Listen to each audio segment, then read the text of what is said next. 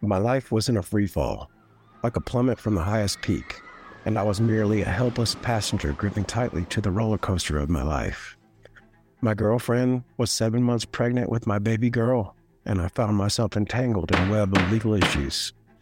A felony sentence ended early, with looming restitution balance hung over my head. There was also substantial debt from a contract that fell through due to a background check, and mounting criminal charges only added to my troubles. Desperation drove me to explore every avenue to repay these debts. I turned to art, I painted murals, but this was merely a brushstroke on the grand canvas of my life, and it wasn't nearly enough. I needed a lifeline out of this never ending nightmare. All these financial obligations converged, demanding attention simultaneously, and created a world around me that felt chaotic and filled with despair. Yet, amidst all this turmoil, there was one constant resource I clung to my pills. I went to my pain management doctor for another dose, but a positive THC test meant that I would now receive half the pills for the same cost. And to make matters worse, I was dropped as a patient by the doctor. I found myself marching across a dimly lit gas station, preparing to sell the pills I had left to a friend of a friend. These weren't my typical customers by any means. They had a shady demeanor. Fueled with frustration, I was unable to see the warning signs. In a cruel twist of fate, I found myself face down on the pavement with tire tracks across my back. I'd been robbed by high school kids, no less. At this point, all hope was lost. At least that money would have put some food on the table for my families, put the creditors at bay for a couple of days to buy me some more time. And then it struck me suddenly. I needed to do something. I needed to rob a bank. It was a risky plan, coming from the darkest parts of my mind, but I was ready to take a dangerous path to change my family's future. In the ensuing days, I meticulously orchestrated every detail. I stole a Jimi Hendrix costume and two burner phones. I crafted a fake explosive device that could have been plucked from a blockbuster thriller. The plan was to transform my once white truck to black, akin to a chameleon changing its colors. Cans of spray paint in my barn turned into shadowy black, and a pressure washer stood as a specter to erase any lingering evidence once the deed was done. My plan went beyond robbing the bank. It involved vanishing completely. I transformed. I was now a six foot four man, wearing a Jimi Hendrix wig, and even painted my skin to appear a different race. I was becoming a true master of deception. The days dwindled away. A heavy burden rested on my shoulders. My family, those who I held closest to my heart had become unwitting participants in my plan. I knew the time had come to gather them, to reveal parts of the dangerous path I had chosen. It was a somber evening, one that cast a long dark shadow over our dinner table. I apprehensively told them about my plan, the very act that could either set us free or seal our fates. But they absorbed my words and understood the desperation that had pushed me into this unthinkable choice. A deep realization dawned on their faces.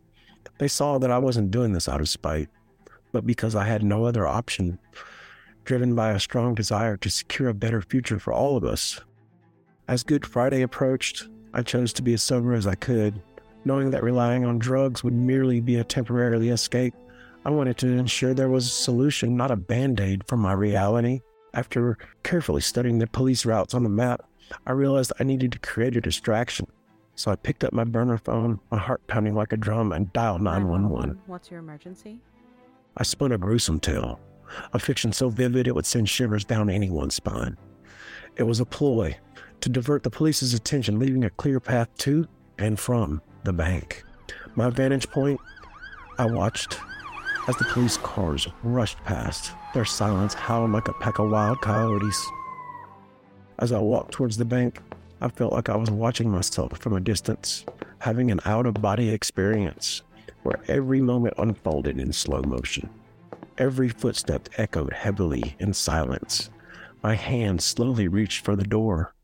As I entered, my eyes caught the height marker next to the door, falsely proclaiming my stature at six foot four, though I'm barely five ten on my best days. In this surreal time stretched moment, I positioned my meticulously crafted movie grade explosive device on the counter. Beside it, I placed a note, a haunting pact, between myself and the bank teller. It bore a chilling reminder that I held knowledge of her home address, accompanied by an urgent request not to alert emergency services until at least five minutes after my departure. I warned of another stolen burner phone rigged to trigger a catastrophic chain reaction. Inside the bank, I was a man on a mission, a character from a true crime drama. The hushed conversations of the bank's patrons formed the backdrop to my audacious act. But in my crafted plan, there was one detail I had overlooked, one variable that had the potential to upend everything the hero factor. As I stood there, the likeness of Jimi Hendrix, my heart pounded in rhythm with the seconds ticking away, my eyes darting like a cornered animal, as a couple of cowboys were adjacent to the teller station. These were no ordinary patrons. They were like the kind of folks who exuded a rugged determination, the kind who might carry a concealed weapon beneath their denim jackets, you know? My mind raced, contemplating the consequences of a shootout in the bank. Of course, I don't even have a gun. These civilians, fueled by a sense of heroism, might not hesitate to intervene. Yet I had to remain in character, the silent, invisible menace. I was sweating profusely under my disguise, and my fake mustache seemed to sag under the weight of my dread.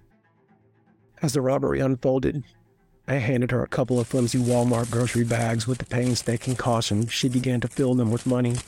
At one point, she tried to pass the bags to me prematurely, but I responded firmly, a stern reminder of the ominous explosive device resting on the counter. I needed every last dollar.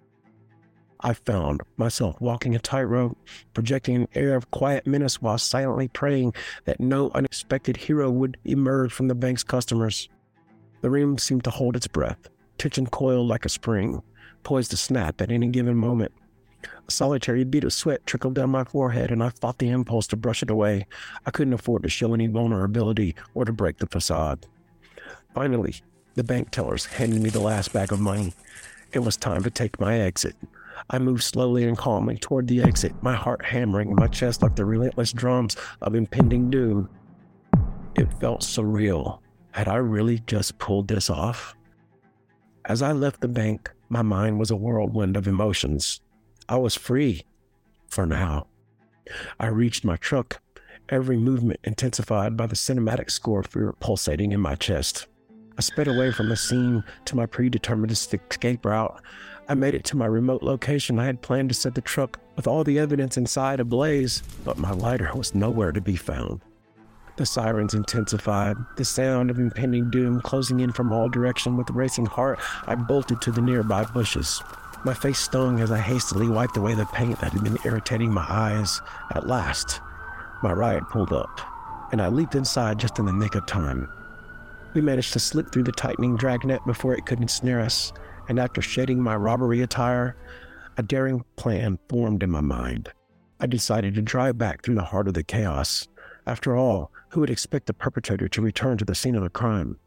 The police and news crews descended like actors on a chaotic stage. It was a surreal spectacle, one that I could scarcely believe that I had orchestrated. I carefully counted my ill gotten gains, a measly 3,500. It was a far cry from the 35,000 that I had hoped for. As the harsh reality sank in, I realized it wasn't even enough to cover my pressing debts, let alone sustain my family for very long at all. Drowning my sorrows in a haze of narcotics seemed like my only escape. I dialed my dealer, arranged the meet, and before I knew it, I had my fix in hand. I retreated to a hotel in Nashville, the drug induced fog providing a temporary respite from the turmoil of my life. Hours later, as the sirens closed in, I faced a pivotal choice. In a tornado of despair, I made some drastic moves. I stashed the remaining cash. I took enough dope in the hopes of overdosing and watched as the rest of my supply vanished down the toilet.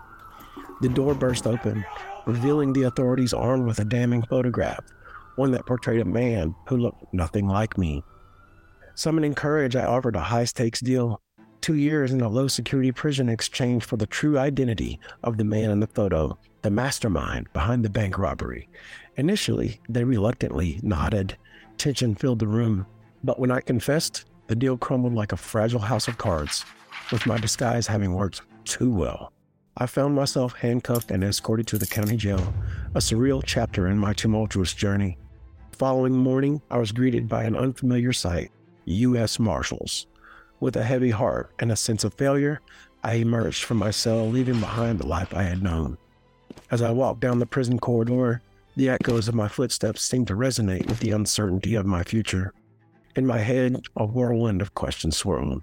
What was going to happen to my baby girl? Would I survive the harsh detox? Where were my sons in this moment of crisis? What awaited me on this journey I was about to undertake? One thing is for certain I knew nothing was ever going to be the same again.